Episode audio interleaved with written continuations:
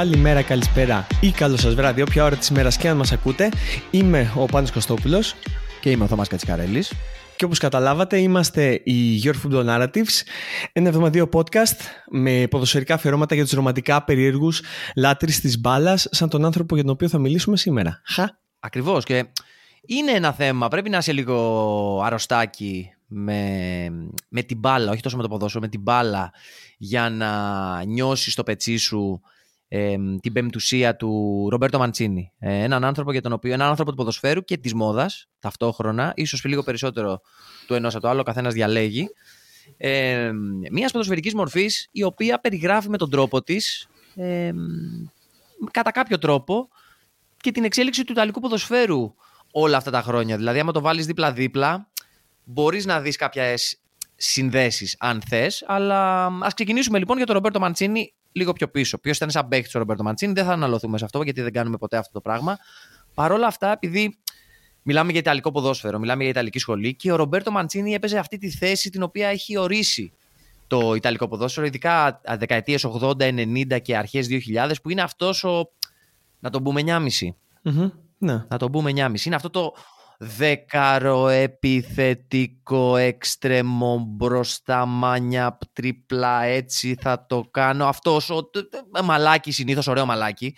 Δηλαδή ε, Τότι, Κασάνο, Μαντσίνη, Μπάτζιο Δελπιέρο ακόμα ακόμα το οποίο το βγάζαν οι Ιταλοί για πάρα πολλά χρόνια και ήταν ουσιαστικά ένα πολύ ωραίο πράγμα αν το βλέπεις. Ένα Όπως είχε γράψει και ο ίδιος ο Ρομπέρτο Μαντσίνη στην ε, διατριβή του στην ε, Ιταλική Ποδοσφαιρική Ομοσπονδία για να πάρει τα προπονητικά του ε, διπλώματα. Ε, η διατριβή του ήταν με θέμα ηλτρεκαρτίστα, δηλαδή αυτό ακριβώς. Το δέκαρο μανιά αυτό το πράγμα.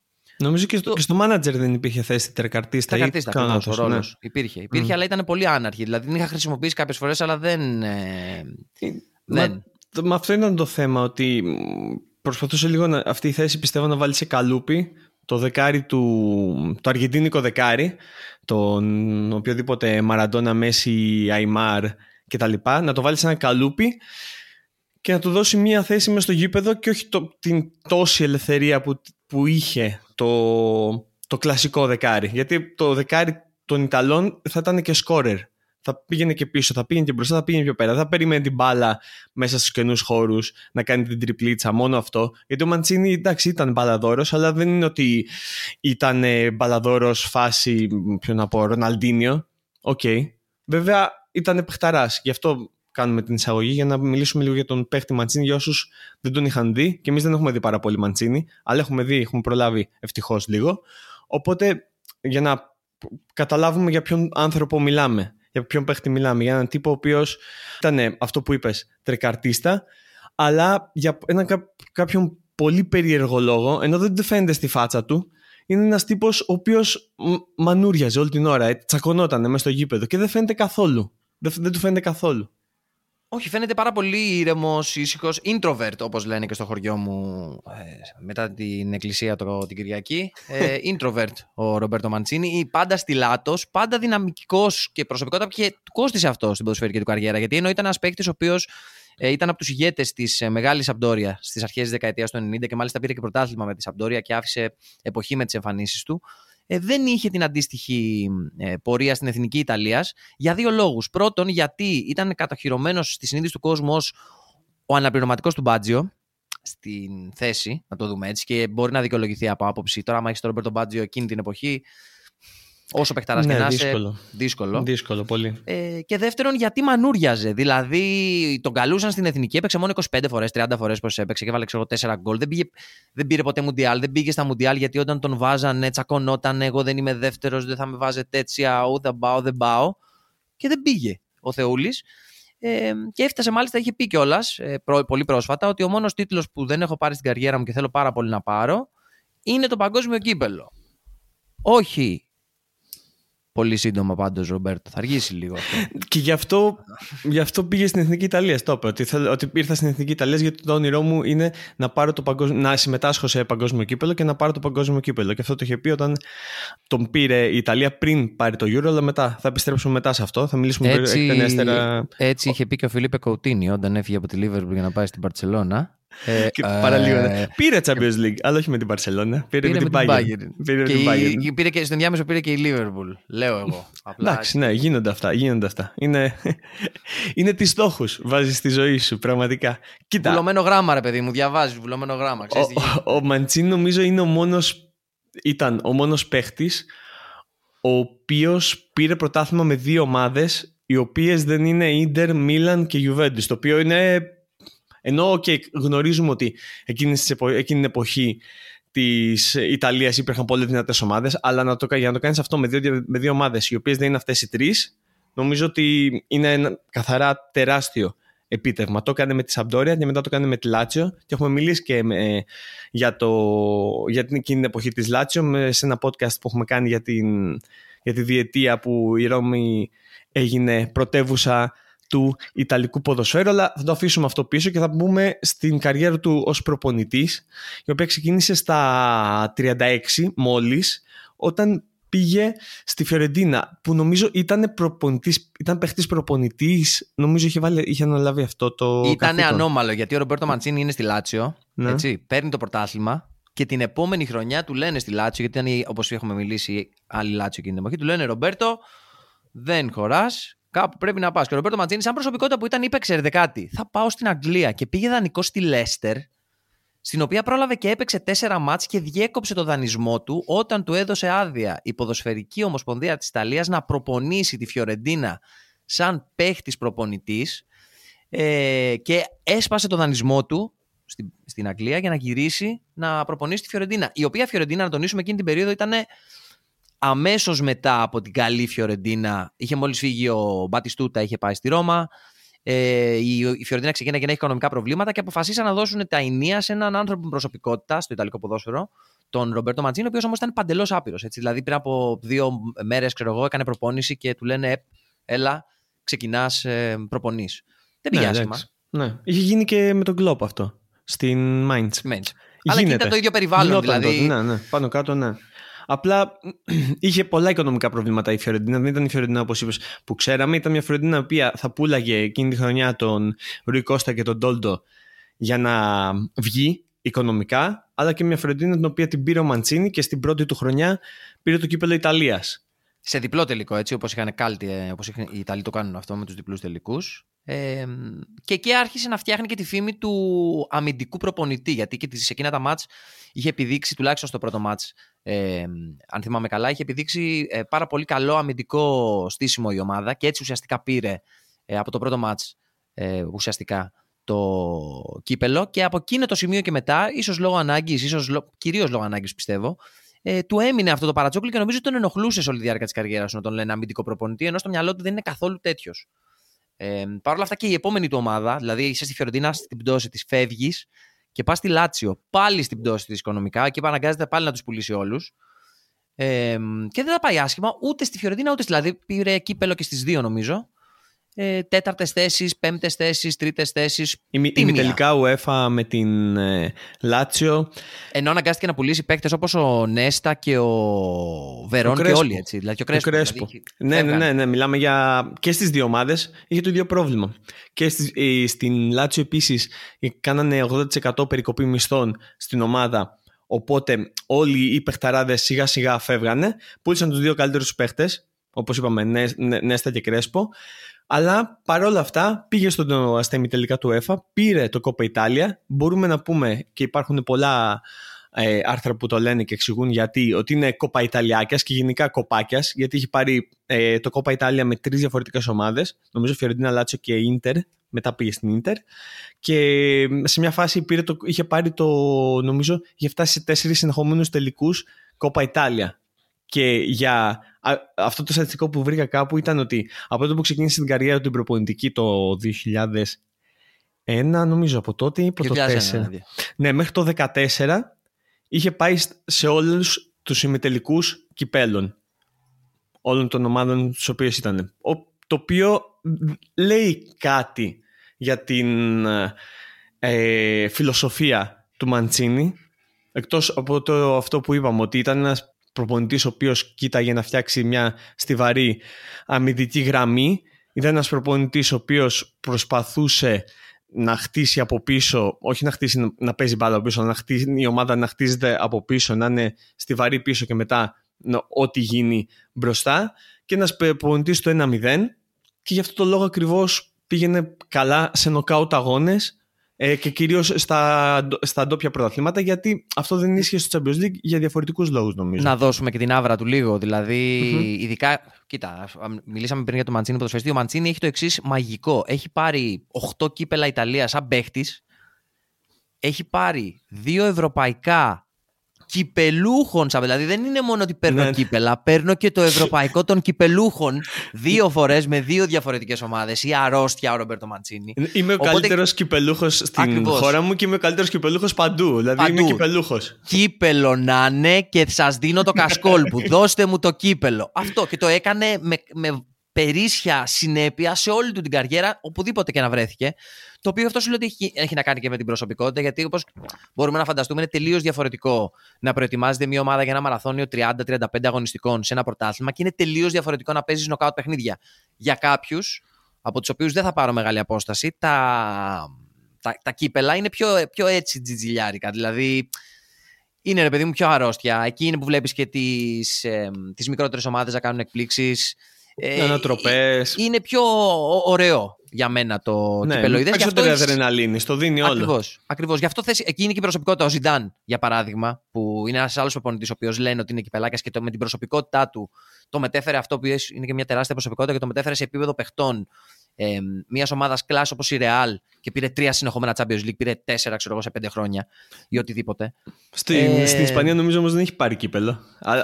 Δηλαδή στον τόπιο κύπελο. Έτσι. Και αυτό είναι διαφορετικό γιατί τώρα μπορούμε να μιλήσουμε γιατί είναι διαφορετικό το Champions League από το εγχώριο κύπελο και γιατί ο Μαντσίνη ενώ ήταν κυπελάκιας όπως, ε, όπως είπαμε δεν μπόρεσε να κάνει κάτι στο Champions League. Και εντάξει, αφού το, το πάμε χρονολογικά, okay, το είναι ξέρω. Ιδανικά αλλά... που είμαστε στην Ίντερ. Είναι ιδανικά που είμαστε στην Ίντερ για να μιλήσουμε για αυτό ακριβώς το κομμάτι του. Και για, και για την Ίντερ και για την Manchester City μετά. Γιατί στην Ίντερ πήγε, πήρε τρία, τρία συνεχόμενα πρωταθλήματα. Το ένα, το ένα ήταν αυτό που δώσανε στην Ίντερ. Το πρώτο με το Καλτσιόπολι. Ε, με το Καλτσιόπολι. Τα, τα επόμενα δύο τα πήρε ουσιαστικά παίζοντας η Ίντερ όχι μόνη της, αλλά χωρίς, χωρίς μια Juventus. Έσπασε ή... ρεκόρ στις συνεχόμενες νίκες εκείνη την περίοδο γιατί δεν υπήρχε στην πραγματικότητα ε, εντός Ιταλίας σίγουρα αντίπαλος. Εκτός Ιταλίας αυτό ίσως το πλήρωσε Ιντερ. Δηλαδή, άμα το επίπεδο του πρωταθλήματο mm-hmm. είναι πολύ πιο χαμηλό από το επίπεδο της Ευρώπης, συνήθως, το πληρώνεις αυτό κατά έναν τρόπο. Ε, αλλά εκεί ακριβώς είναι το σημείο που θέλω να, να μας επιστρέψω στην προηγούμενο μας σχόλιο, ότι ε, δεν είναι αμυντικός προπονητής τουλάχιστον στα μάτια του. Δηλαδή δεν γίνεται στην ντερ, ειδικά στην περίοδο του στην ντερ, είναι που έβγαινε και φώναζε ουσιαστικά ότι κοιτάξτε να δείτε. Έχω σπάσει ρεκόρ συνεχόμενων εικόνων, έχω, έχω σπάσει ρεκόρ πόντων, έχω σπάσει ρεκόρ γκολ, έχω, έχω, έχω, έχω. Δεν είμαι αμυντικός προπονητής. Βέβαια, είναι και αυτό που λες. Αδερφέ μου, μάλλον έπαιζες μόνος. Εντάξει, δεν είναι ταμπούρι, δεν έκανε ταμπούρι. Ποτέ. Όχι. Δεν το λέμε αυτό. Αλλά ίσως μοντερνοποίησε λίγο το κατενάτσιο και το έφτασε σε ένα σημείο. Γιατί το λέγαμε και αυτό πριν που μιλάγαμε για τον Μαντσίνη, που βλέπεις την Ιταλία του ή την Ίντερ του να προσφέρουν, ή τη Manchester City επίσης, να προσφέρουν μία σεζόν, δέκα μάτς συνεχόμενα, με δύο σεζόν, οτιδήποτε, ένα πολύ ελκυστικό ποδόσφαιρο, αλλά μέσα σε κάποια όρια. Δεν θα γίνει ποτέ ένας άνθρωπος ο οποίος ήταν σαν τον Πέπ Κουαρδιόλα και σου βγάζει μια μπαλάρα και θα λες τι κοιτάκα και θα, θα τα χάνεις. Θα είναι ένας τύπος ο οποίος η ομάδα του θα μπει μέσα και θα πει: Εγώ θα νικήσω σήμερα. Ένα 0-2-0, αλλά θα πατήσει, θα πατήσει τους, ε, τους αντίπαλους και αυτό έκανε στην Ίντερ που είπαμε, ok, okay, με αστερίσκο ότι η Juventus δεν ήταν εκεί, η Μίλαν έπεφτε, η Λάτσιο είχε ξεκινήσει να διαλύεται, είχαν προβλήματα όλες οι ομάδες και αυτό όπως είπες φάνηκε και στο Champions League. Βέβαια, επίσης εκεί μπορούμε να θέσουμε το, το ερώτημα ότι α, πήγε στο Champions League, είχε τις ευκαιρίες του να κάνει κάτι, αλλά υπάρχουν δύο δύο παράγοντες. Ο πρώτος παράγοντας είναι ότι το έκανε με την Inter και τη Manchester City, με δύο ομάδες οι οποίες ουσιαστικά στο Champions League ήταν ανυπαρκτέ. Η Inter είχε πάρει δύο Champions League το 50, η Manchester City ήταν ανυπαρκτή στο Champions League. Οπότε το έκανε αυτό με δύο ομάδες οι οποίες δεν είχαν ιστορία στο Champions League. Οπότε εκεί δεν μπορώ να το ψάξω εγώ, δεν μπορώ να πω κάτι. Αλλά εκεί ε, θέτω το άλλο ερώτημα. Δηλαδή, μπαίνει ερώτημα το αν είναι world class προπονητής. Ερώτημα αν είναι world class προπονητής. Ε, κοίτα, πριν απαντήσω, θέλω να σου τονίσω ότι και στην Αγγλία, στην City και στην Τουρκία, στη Γαλατά Σαράι, πριν της Εθνικής Ιταλίας, πήρε και εκεί κύπελα. ναι, εντάξει, αυτό, αυτό νομίζω το είχαμε αφήσει πίσω. Όπου έχει παίξει, έχει πάρει κύπελο, by the way, ναι. Εκτός από την ε, Zenit. Στη Zenit δεν, δεν, δεν, δεν έκατσε, δεν πρόλαβε, δεν ξέρω τι έγινε. Ε, world class προπονητής. Είναι πάλι σε αυτή την κατηγορία που συζητάμε. Τι, τι, τι θεωρούμε world class προπονητή και είναι αυτό που είπες πριν. Αν για, για μένα, αν ο προπονητής δεν έχει ένα δικό του ποδόσφαιρο το οποίο έχει δουλέψει, έχει τις ιδέες του, έχει το οτιδήποτε και το εξελίσσει, δεν το εξελίσσει, για μένα δεν δύναται να τον θεωρήσω εγώ προσωπικά top class προπονητή ή έστω τουλάχιστον να έχει ιδέες επί του ποδοσφαίρου. Όπως ο Φέργισον δεν είχε το δικό του brand ποδοσφαίρου, είχε πολλά διαφορετικά τα οποία τα εξέλιξε. Γι' αυτό σου λέω είναι διαφορετική κατηγορία. Ο Μαντσίνη είναι βασανάκι, δικό μου προσωπικά, δηλαδή τον έχω πολύ ε, ψηλά στην καρδιά μου, αλλά το top class προπονητή δεν θα τον έλεγα. Δεν, είναι δεν θα τον έλεγα ποτέ κλοπ, δεν θα τον έλεγα ποτέ Γκαρδιόλα. Θα τον έλεγα ακόμα Αντσελότη, αν θες. Ούτε Μουρίνιο. Και αυτό φάνηκε νομίζω γιατί ήταν ο προπονητής που έχτισε την ντερ για να την πάρει μετά ο Μουρίνιο και να τον ανεβάσει ένα επίπεδο και να, να πάει να πάρει το, το Champions League. Έγινε αυτό. Και αυτό έγινε και στη City μετά. Βέβαια με ένα διάλειμμα α, με τον Πελεγκρίνη στη μέση, γιατί νομίζω ήταν Μαντσίνη Πελεγκρίνη και μετά. Ναι, Μαντσίνη Πελεγκρίνη, Γκουαρδιόλα. Και μετά από Γκουαρδιόλα. Για τον Πελεγκρίνη επίσης έχουμε μιλήσει σε podcast. Μπορείτε να, να, το, να τρέξετε και να το ακούσετε. Και Α, εγώ του δίνω, του βγάζω το καπέλο και γι' αυτό του βγάζουμε το καπέλο σε αυτό το επεισόδιο ούτως ή άλλως για όσα έχει πετύχει και θέλουμε να τονίσουμε αυτά που έχει πετύχει γιατί να, να γνωρίζουμε για ποια ίντερ μιλάμε και ποια ίντερ πήρε και την έκανε την ομάδα να παίρνει πέντε συνεχόμενα πρωταθλήματα. Και ποια City και ποια Ιταλία. Και ποια City, ποια Ιταλία προφανώς.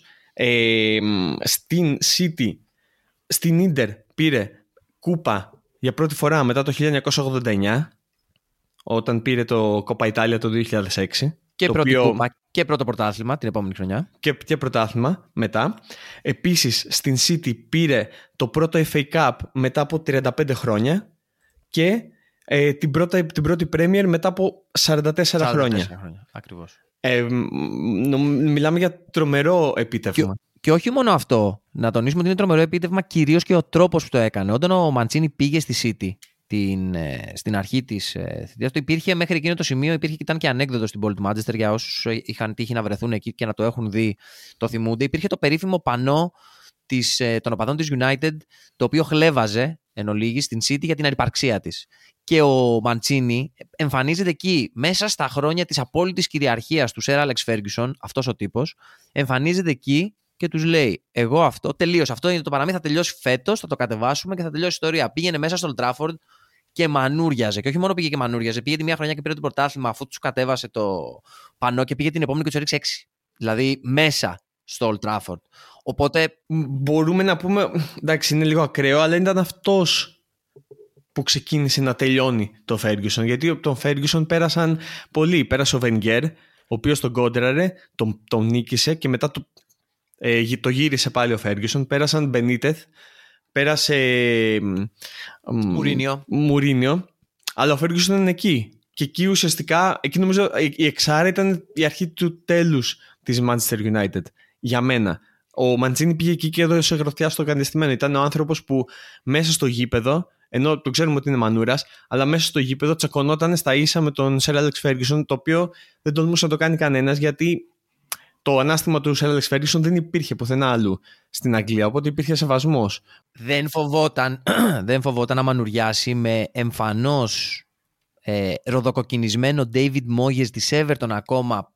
Πολλές φωνές λένε και παίρνουμε αποστάσεις από αυτές ότι ήταν μεθυσμένος ο David Moyes όταν μανούριαζε στα μάτ με την, της Everton με της ε, City ε, με τον Ρομπέρτο Μαντσίνη, τον οποίο τον βλέπεις και δεν λες ότι αυτός ο τύπος μανουριάζει. Βλέπει το μαλάκι φροντισμένο, είναι τα ρούχα στην πένα. Ε, ακόμα και όταν είναι τα χρόνια της City, είναι και αυτή η αγαπημένη ιστορία που τη συζητάγαμε και γελάγαμε τις προάλλες το, για το περίφημο κασκόλ ε, του Ρομπέρτο Μαντσίνη στην ε, Manchester City, ο οποίος φορούσε κασκόλ της, ε, στα χρώματα της Manchester City από την αρχή της θητείας του και δείχνοντας ότι εγώ δεν είμαι εδώ προσωρινός, δεν ήρθα να κοροϊδέψω. Το οποίο κασκόλ ήταν βελούδο, ε, Κασμίρι. το οποίο το μετέφερε στα εκτός έδρας μάτς σε ειδική δερμάτινη θήκη για να προστατευτεί το Κασμίρι, έτσι ώστε να αγκαλιάζει τον λαιμό του Ρομπέρτο Μαντσίνη στον πάγκο όταν υπήρχε κρύο, βροχή, αγιάζει από τα, τα στοιχεία του αγγλικού καιρού και να προστατεύει με στυλ και χάρη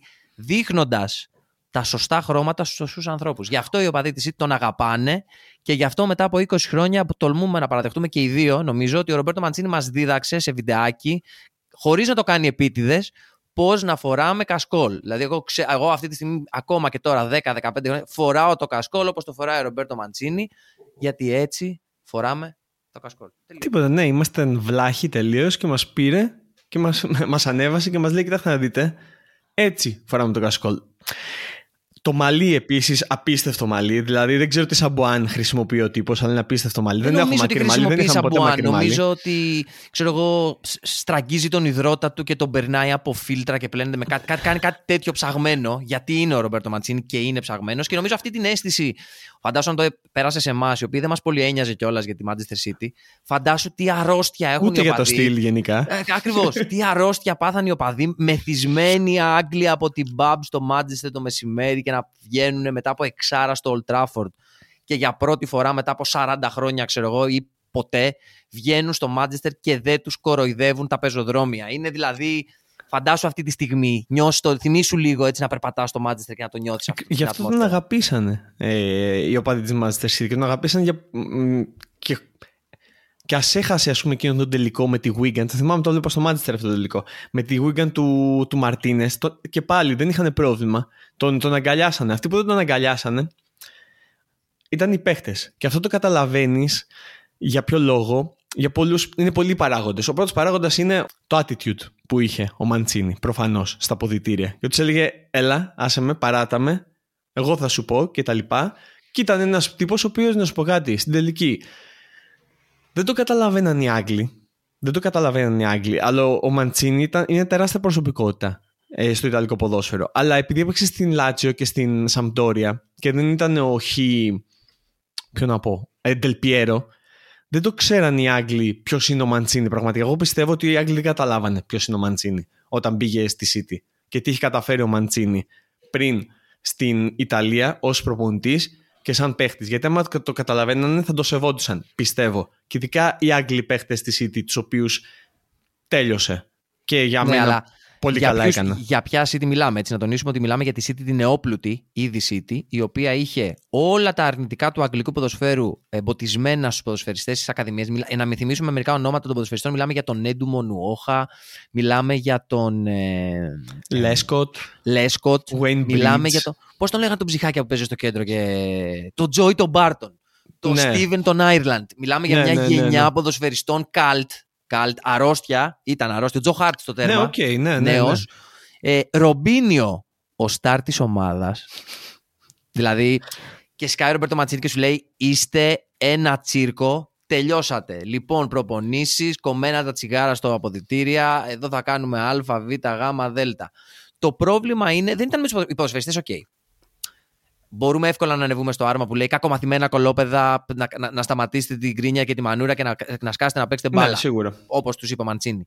Το πρόβλημά του ήταν εν τέλει ότι αυτό πήγε και το είπε και στους διοικούντες. Και τους είπε μαγκές.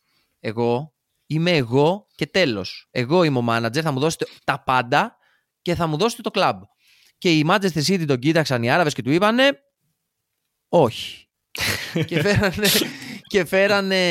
Και, φέρανε ήταν... του της Μπαρσελόνα. Της Μπαρσελόνα, τον Μπέκερ Στάιν. Σιγά σιγά ουσιαστικά. Φέρνανε σιγά σιγά τον Guardiola, αλλά το φτιάξανε, ρε παιδί μου, σαν να το φτιάξεις από το μηδέν από κάτω το ξεκινάς. Ναι, ναι, θα τον είχαν το... φέρει ήδη νομίζω, άμα δεν είχαν αυτό το, το gap με τον Πελεγκρίνη. Άμα μπορούσαν. Ναι, ήταν στην Bayern. Δεν, ναι, δεν μπορούσαν γιατί πήγε στην Bayern. Και νομίζω ότι τον είχαν ε, α, πλησιάσει για να πάει πριν από την, ε, από την Bayern. Βέβαια, και αν δεν, το, επειδή το είχαμε ξανασυζητήσει και στο επεισόδιο με τον Πελεγκρίνο, αν δεν. Ε, Καλός ή κακός, αν δεν ήταν οι δύο προηγούμενοι προπονητές στη City, ο Πελεγκρίνη και ο ε, Μαντσίνη, δεν νομίζω, δεν νομίζω ότι θα πήγαινε ποτέ ο Γκουαρδιόλα στη City. Δεν θα ήταν σε επίπεδο η City. Αν δεν είχε πάρει το πρώτο πρωτάθλημα Μαντσίνη και αν δεν συνέχισε με την καλή ομάδα τα επόμενα χρόνια, δεν νομίζω ότι ο Γκουαρδιόλα θα έλεγε Ναι, θα πάω να λάβω όχι, όχι, την 7η ομάδα της Αγγλίας. Δεν δε, δε θα κάνει τη χαμαλοδουλειά που έκανε ο Μαντσίνη. Για να το πούμε έτσι ακριβώς. Ούτε ο Μουρίνιο θα κάνει τη χαμαλοδουλειά που έκανε ο Μαντσίνη στην ντερ. Δηλαδή θα περιμένανε λίγο και φάνηκε. πραγματικά φάνηκε. Και εντάξει, αφού είναι αυτό που κάνουμε αυτή τη στιγμή, είναι μια οδή στο Μαντσίνη, να πούμε και ότι ο τύπος μας χάρισε το καλύτερο τέλος σε σεζόν της Premier League τουλάχιστον, ever, με εκείνο το 3-2 με την QPR με το, με το goal του Aguero. Νομίζω ότι δεν υπάρχει αμφιβολία και, δεν, και είμαστε δύο άνθρωποι οι οποίοι δεν μας αρέσει η Manchester City και ίσα ίσα αλλά μπορούμε αυτό να το παραδεχτούμε. Και είναι ένας άνθρωπος που μας έκανε να την.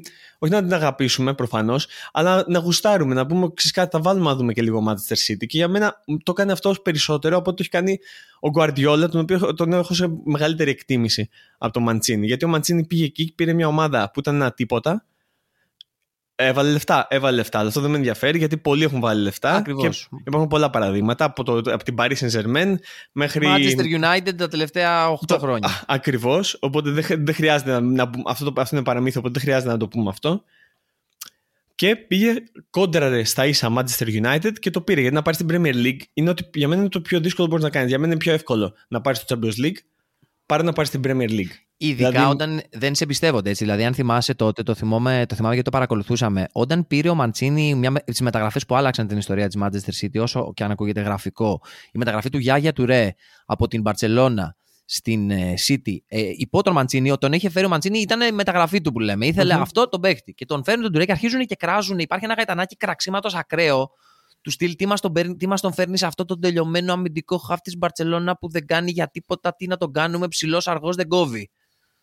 Και μιλάμε για τον Γιάκια του Ρέπου στη συνέχεια ε, πήρε όλο ουσιαστικά το κέντρο της ε, City για τα επόμενα 3-4 χρόνια μέχρι την επόμενη ε, φουρνιά ε, σκέψου να σε αντιμετωπίζουν έτσι. Γιατί είναι και αυτό που γυρνάω σε αυτό που είπες πριν, ότι δεν αναγνωρίσαν ποτέ οι Άγγλοι ως Άγγλοι. Δεν αναγνωρίζουν κανέναν μη Άγγλο ως κάτι ποδοσφαιρικά ναι, σημαντικό. Ναι, αλλά με τους ε, Ιταλούς έχουν ένα θέμα, να ξέρει. Δηλαδή με το ναι, Κατενάτσο ναι, ναι, ναι, έχουν ένα πρόβλημα. Εκεί πονάνε γιατί οι Ιταλοί τους έχουν πονέσει πολλές φορές σε παγκόσμια κύπελα. Έχουν πάρει πολλά πράγματα που οι Άγγλοι δεν έχουν καταφέρει να πάρουν και πολύ λογικά τους έχουν πονέσει. Και αυτό είναι το θέμα τους. Βέβαια, ο, ο Μαντσίνι, όπως είπες, έφερε όχι μόνο τον Τουρέ, έφερε τρεις παίχτες οι οποίοι είναι Manchester City Legends. Τέλος, αυτή είναι. Δηλαδή δεν υπάρχει πριν και μετά. Έφερε Αγκουέρο, Σίλβα, ε, Τουρέ.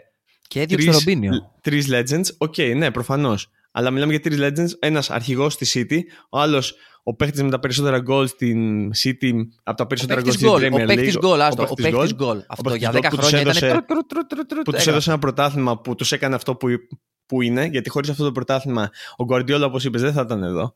Ενώ μπορεί να ήταν πιο μετά εδώ, μπορεί να... δεν, δεν θα ήταν η City σε αυτό το επίπεδο που έχει φτάσει η City, χωρίς εκείνο το πρωτάθλημα. Οπότε πρέπει να πούμε εδώ ότι ο, ο κύριος Μαντσίνη έφτιαξε μια ομάδα από ουσιαστικά το πουθενά, μέσα σε λογικά πλαίσια, γιατί προφανώς έσκασε πολλά λεφτά εκείνη η City για να πάρει αυτό το πρωτάθλημα, αλλά μετά αυτό δεν μπορώ να καταλάβω, ότι μετά από αυτή τη City πέφτει σε επίπεδο. Δηλαδή αυτό δεν το κάνουν, δεν το κάνουν μεγάλοι προπονητές, ενώ οι world class προπονητές. Και φεύγεις και πας στη Γαλατά Σαράι. Για ποιο λόγο, τι προσπαθείς να βρεις εκεί; Γιατί μπορεί να μην βλέπει τον εαυτό του. Επειδή είναι ο Ρομπέρτο Μαντσίνη και όπως είπαμε είναι ε, introvert, μάλλον. Έτσι έχει πει ο ίδιος, δεν το λέμε εμείς και σου λέει τι βλέπω τη ζωή διαφορετικά. Είναι μάλλον ένας φιλόσοφος του ποδοσφαίρου. Πώς, ας πούμε, ο Γκουαρδιόλα στον ελεύθερο του χρόνο κάθεται και διαβάζει ε, ποίηση από Καταλανούς ποιητές, ξέρω, πίνει κρασία από, τη, από τις ε, παιδιάδες της Ισπανίας και φιλοσοφεί το οποίο μαγιά του, γιατί τον κάνει πιο πλήρη προσωπικότητα επί του αντικειμένου το οποίο δουλεύει. Έτσι, ο Ρομπέρτο Ματσίνου σου λέει: ένα ταξιδιώτης. Θέλω να φορέσω κίτρινο και κόκκινο κασκόλ.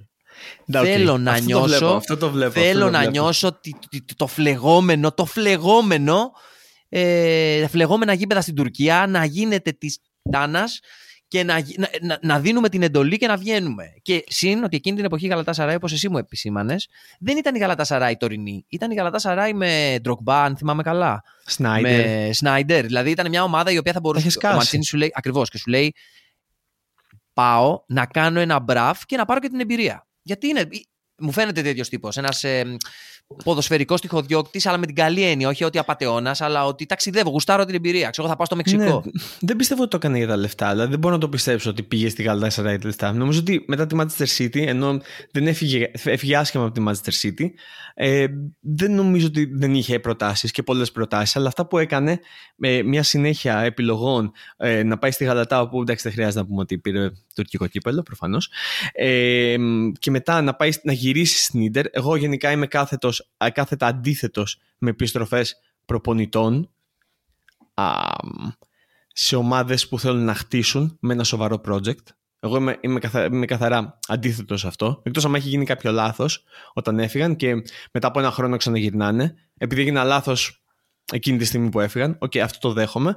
Αλλά μετά να γυρίσεις στην Ιντερ μετά από τόσα χρόνια και να, για να κάνεις τι, να πάρεις την Ιντερ να την ξαναζωντανέψεις, δεν λειτουργήσε και εντάξει, είναι πολύ λογικό ότι δεν λειτουργήσε. Αλλά μετά πας στη Zenit και εγώ αυτή την τριάδα επιλογών τη βλέπω πολύ λάθος και δεν μπορώ να καταλάβω τι σκεφτόταν εκείνη τη στιγμή. Ενώ μετά έκανε την καλύτερη επιλογή ever, προφανώς, πηγαίνοντας στην Ιταλία. Αλλά δεν μπορώ να καταλάβω πραγματικά τι σκεφτόταν ο, ο Μαντσίνη όταν επέλεξε να πάει σε αυτές τις ομάδες. Δηλαδή δεν είχε προσφορές. Πα, όχι, πάμε να το ζήσουμε. Κοίτα, αυτοί οι τύποι σίγουρα έχουν προσφορές. Δηλαδή, πάμε να το ζήσουμε, σου λέει. Αν ήθελε λεφτά, θα πήγαινε στο Κατάρ. Είναι δεδομένο, δεν είχε πρόβλημα. Στην Κίνα ναι, εκείνα τα χρόνια. Δεν είναι ότι δεν θα πήγαινε.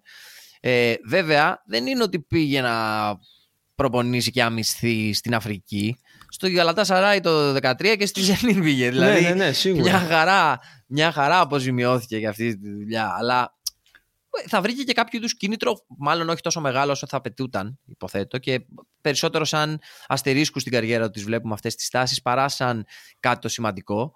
Ε, και ξέρεις κάτι, δεν είναι ότι υπήρχε πλάνο από κάποιο σημείο και μετά. Δηλαδή, ακόμα και η Ιταλία το 18 που την ανέλαβε, δεν θα, δεν θα μπορούσε ποτέ να την αναλάμβανε αν δεν είχε γίνει, αν δεν είχαν προηγηθεί τα δύο χρόνια του Βεντούρα στη, στον πάγκο, ο οποίος Βεντούρα συνεχίζει ακόμα και μέχρι σήμερα νομίζω να λέει ότι εγώ έχασα μόνο δύο φορές, δεν ξέρω για τι πράγμα μιλάτε. δηλαδή, δηλαδή, μιλάμε για απίστευτες καταστάσεις. Βέβαια, εδώ είναι και αυτό που συζητάγα, που έχουμε ξανααναφέρει, ότι ήταν και η εποχή που το Ιταλικό ποδόσφαιρο, ρε παιδί μου, είχε φτάσει σε ένα τέλμα από το οποίο δεν έχει βγει ακόμα.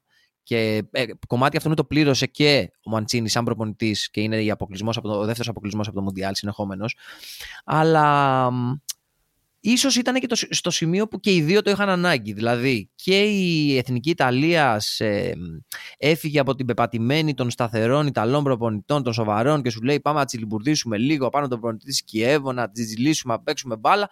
Δεν δούλεψε. Ο Μαντσίνη σου λέει δεν με νοιάζει, χώρισα, θα πάω έξω στο εξωτερικό να γνωρίσω τον κόσμο, πήγε. Και βρέθηκαν στο ίδιο σημείο χρονικά στην ψυχή τους, όχι στην καριέρα, θα πω εγώ, στην ψυχή τους να θέλουν ο ένας τον άλλον. Δεν χρειάζονταν, δεν μπορούσε να ταιριάξει καλύτερα. Αυτό που είπες πριν ήταν ό,τι καλύτερο θα μπορούσε να γίνει εκείνη την περίοδο. Ε, η άφηξη του Ρομπέρτο Μαντσίνη στον ε, πάγκο της Εθνικής Ιταλίας, γιατί ήθελε αυτό το ηλεκτροσόκ, γιατί είναι προπονητής ηλεκτροσόκ Μαντσίνη. Ήρθε και είπε κατευθείαν: Θα επανέλθουμε στην κορυφή. Τέλος. Ναι, ναι, το είπε, όχι. Προς τιμή του το είπε. Μετά από δύσκολο αποκλεισμό από τη Σουηδία μετά από 60 χρόνια που πήγαινε συνεχόμενα η Ιταλία σε παγκόσμια κύπελα γιατί η Ιταλία ήταν ομάδα παγκόσμιων κυπέλων. Και θα μου πεις εδώ ok και μετά δεν απέτυχε αλλά περίμενε, να πάμε πρώτα σε αυτό που πέτυχε για να πάμε σε αυτό που απέτυχε. Να ξεκινήσουμε όντως. από το ότι η προηγούμενη φουρνιά είχε αποτύχει και ήταν στη, στο μετέχνη που φεύγανε πολύ παλιοί μεγάλοι παίχτες. Δηλαδή, αρχικά είχε φύγει και ο Κελίνη και ο Ντερόση και ο Μπουφόν. Όλοι αυτοί φύγανε τότε. Ο Κελίνη και ξαναγύρισε με τον Πονούτσι αργότερα. Ε, και ήταν οι δυο τους. Αλλά ουσιαστικά έπρεπε όχι μόνο να πάρει μια σπασμένη ομάδα, αλλά να πάρει μια σπασμένη ομάδα με καινούρια υλικά από ένα ποδόσφαιρο που είχε σταματήσει πλέον να παράγει με τη συχνότητα και την ποιότητα που έκανε παλιότερα και να φτιάξει κάτι ελκυστικό και στο μάτι αλλά και στα αποτελέσματα. Το οποίο είναι τεράστιο challenge, άμα το καλώς Σίγουρα, κοίτα, από τις 37 συνεχόμενες 37 συνεχόμενα μάτς τα οποία ήταν αίτητη η Ιταλία δεν, δεν μπορώ να πω ότι είδαμε μπαλάρα γιατί η αήττητη δεν σημαίνει ότι νίκησε όλα τα ματς επίσης πήρε και κάποια Χ και γι' αυτόν τον λόγο αποκλείστηκε μετά από την ε, Βόρεια Μακεδονία γιατί πήγε στα play-off ενώ θα έπρεπε να είναι πρώτη στο, στον όμιλο. Ok. Okay. Αλλά κατάφερε, όπως είπαμε και για την ε, City, όπως έκανε και, και στην Ιντερ, τουλάχιστον στο Euro του 2020, του 2020 να είναι η ομάδα που παίζει ένα από τα ποια ελκυστικά ποδόσφαιρα που, έχουμε, που είδαμε σε αυτό το τουρνουά και μιλάμε για μια ομάδα που έχει χειρότερο ρόστερ από σίγουρα Αγγλία, Γαλλία, Βέλγιο, Ισπανία, Ισπανία. Πορτογαλία για μένα επίσης γιατί η Πορτογαλία μα δεις στο ρόστερ της είναι, είναι high class το ρόστερ της Πορτογαλίας. Ναι, μα και η Γερμανία. Και η Γερμανία ήταν πολύ κοντά έτσι. Και η Γερμανία είναι Μιλάμε πολύ για μια κακή κοντά. Γερμανία. Άμα, δηλαδή η, η εντεκάδα της Ιταλίας, οι παίχτες της Ιταλίας, κάθε στην εντεκάδα, οι αλλαγές που μπαίνανε μέσα για να αλλάξουν την ροή του παιχνιδιού σε μάτσο όπως με την Αγγλία στο τελικό, ποιους έβαζε μέσα η Ιταλία και ποιους έβαζε μέσα ή δυνατικά, δυνητικά θα μπορούσε να βάζει μέσα η Αγγλία. Έχει τον Τζακ Γκρίλι στον πάγκο, την Το Rashford, πιο το ακριβή Sancho, μεταγραφή το- το- του, του καλοκαιριού. Το Σάντσο δεν παίζανε και, και οι άλλοι πιο, πιο, δεν, ξέρω, δεν θέλω να ξέρω καν ποιον είχαν βάλει αλλαγή στο, Ε, στο Euro. ε.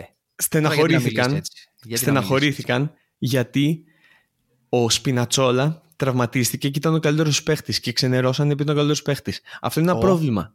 ότι ο Σπινατσόλα είναι καλύτερος παίχτης. δεξιοπόδαρος αριστερός μπακ. Σπινατσόλα.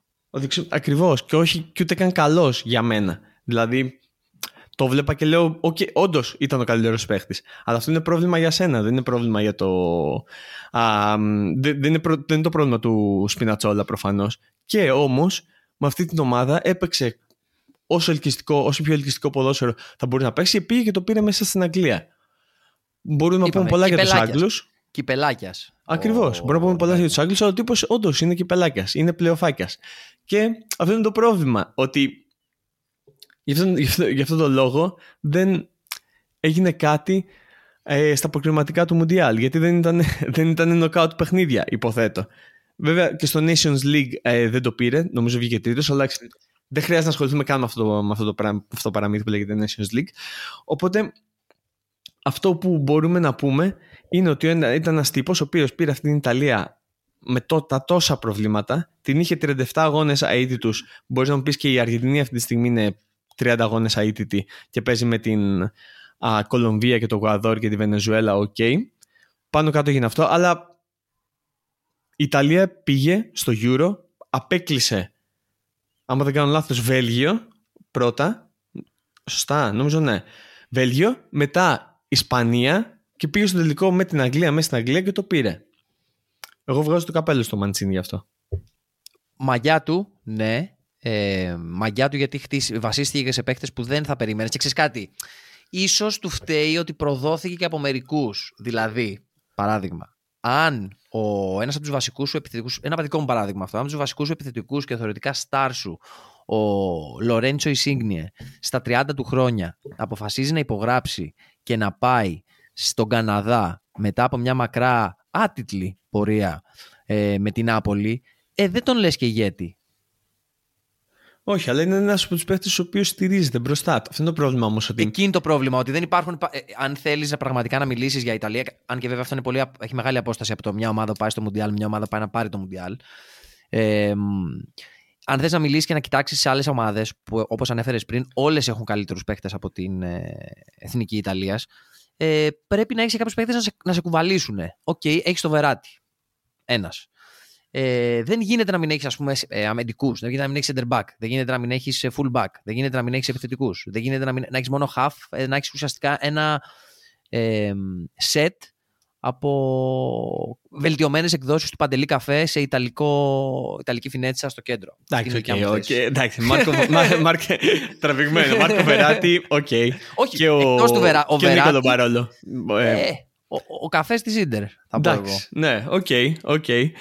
Α, Το πρόβλημα είναι στην επίθεση ουσιαστικά. Γιατί βλέπεις κάποιους παίχτες που λες πώς το πήρατε το, ευρω, το ευρωπαϊκό; Πώς γίνεται να πάρει το ευρωπαϊκό ενώ δεν είστε ε, top επίπεδου και ο ευρωπαϊκό με μια καλή μπάλα και όχι με κατενάτσο και όχι με κακό ποδόσφαιρο όπως π.χ. πήρε η Πορτογαλία το, το ευρωπαϊκό το προηγούμενο για να μην πάμε πολύ πίσω ενώ με, παίχτες, με αυτούς τους παίχτες γιατί μπορεί να κράζανε κάποιοι την Ελλάδα, αλλά η Ελλάδα δεν είχε αυτούς τους παίχτες όταν πήγε πήρε το Ευρωπαϊκό. Η Πορτογαλία είχε παχταράδες μέσα όταν πήρε το Ευρωπαϊκό ε, στη Γαλλία.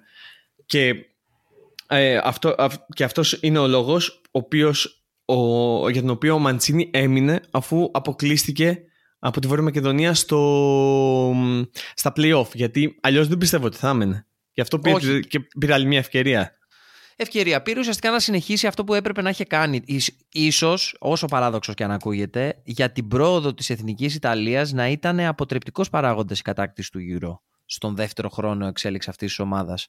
Ε, και ξαφνικά παίχτε οι οποίοι δεν θα έπρεπε να λογίζονται στην αγορά του ποδοσφαίρου αν θες ως κάτοχοι Euro βρέθηκαν σε αυτή τη θέση δηλαδή σου ξαναλέω ο άλλος κάτοχος Euro στα 30 του πήγε στον Καναδά ναι ναι ναι, ναι όχι σίγουρα. Υπάρχουν πολλά που μπορείς να βρεις κοινά με την, με την πορεία του Σνίντερ στη Manchester City και στην Ιταλία. Δηλαδή νομίζω ότι είναι το ίδιο. Και Α, μου πες πριν ότι το φαβορεί για να τον διαδεχτεί είναι ο Κάρλο Αντσελότη και εκεί βλέπουμε πραγματικά ότι γίνεται ουσιαστικά το ίδιο με, αυτό που έγινε στην Ίντερ και στη Manchester City. Ότι είναι ο άνθρωπος ο οποίος έχτισε στην αρχή και μετά πήγανε οι top α, επίπεδου managers, managers περισσότερο και ίσως μετά τακτικίστες, το οποίο δεν ισχύει για τον Guardiola βέβαια. Άρα και θα έλεγες, την ομάδα. θα έλεγες ότι ο Ρομπέρτο Μαντσίνη είναι η πρώην σου που σε έφτιαξε άνθρωπο για να έρθει η, η γυναίκα σου να σε παντρευτεί; Ναι, μα, μα, ναι, ναι, ναι, ναι, ναι, ναι, ναι, ναι, ναι, αυτό, αυτό ακριβώς είναι. Αυτό ακριβώς είναι ο Μαντσίνη και νομίζω ότι δεν είναι πολλοί α, οι προπονητές που το έχουν καταφέρει αυτό σε, υψηλό, σε τόσο υψηλό επίπεδο. Όχι, υπάρχει το αντίθετο, ρε παιδί μου. Υπάρχει το ανάποδο. Δηλαδή, υπάρχουν οι προπονητές ε, που αναλαμβάνουν τις ομάδες του Μουρίνιο μετά το Μουρίνιο και τις κάνουν μπουρδέλο. Ναι, ναι. Ή αλλιώς ναι, ναι. ο Ράφα Μπενίδες. για, να βάλουμε όνομα και, για να βάλουμε όνομα και επώνυμο. όχι, όχι. Είναι αυτό που ακριβώς που είπες ο, ο Μαντσίνη. Και γι' αυτό για μας είναι από πολλούς underrated προπονητής. Τον έχουν κράξει πάρα πολύ και ουσιαστικά μένα δεν με νοιάζει που αποκλείστηκε από το παγκόσμιο κύπελο ενώ είναι προφανώς αποτυχία του Μαντσίνη όπως ήταν η επιτυχία του Μαντσίνη το, το Euro 2020 γιατί ήταν η ίδια ομάδα, δεν άλλαξε κάτι την ίδια ομάδα είχε στο Euro και την ίδια ομάδα είχε στους, ε, α, στα προκριματικά τώρα δεν κατάφερε να φτιάξει να πεις σε αυτήν την ομάδα να ξεχάσει αυτό που έγινε στο Euro και να την πάει ένα βήμα παραπάνω και να κάνει το ουσιαστικά αυτό που ήταν το λογικό, να προκριθεί στο Μουντιάλ. Δεν είπαμε να πάρει το Μουντιάλ. Οπότε ίσως αυτό να βοηθήσει. Εγώ πιστεύω θα βοηθήσει αυτό την εθνική Ιταλίας και το Ιταλικό ποδόσφαιρο. Γιατί έχει έναν προπονητή ο οποίος είναι πολύ καλός προπονητής και έχει καταλάβει ότι άμα θες να χτίσεις, πρέπει να το χτίσεις όλο. Δεν μπορείς να χτίσεις με ψέματα.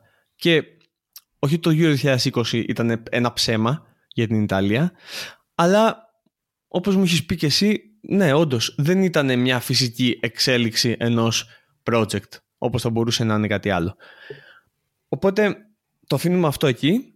Για μας ο Ρομπέρτο Μαντσίνη είναι ένας από τους καλύτερους προπονητές που έχουν βγει τα τελευταία χρόνια και αυτά που έχει καταφέρει ο Μαντσίνη και όχι μόνο σε άποψη, ε, σε άποψη τίτλων αλλά σε άποψη χτίσιμο, χτίσιματος ομάδων είναι πολύ λίγοι αυτά που τα έχουν καταφέρει στο ευρωπαϊκό ποδόσφαιρο. Δεν νομίζω ότι διαφωνείς.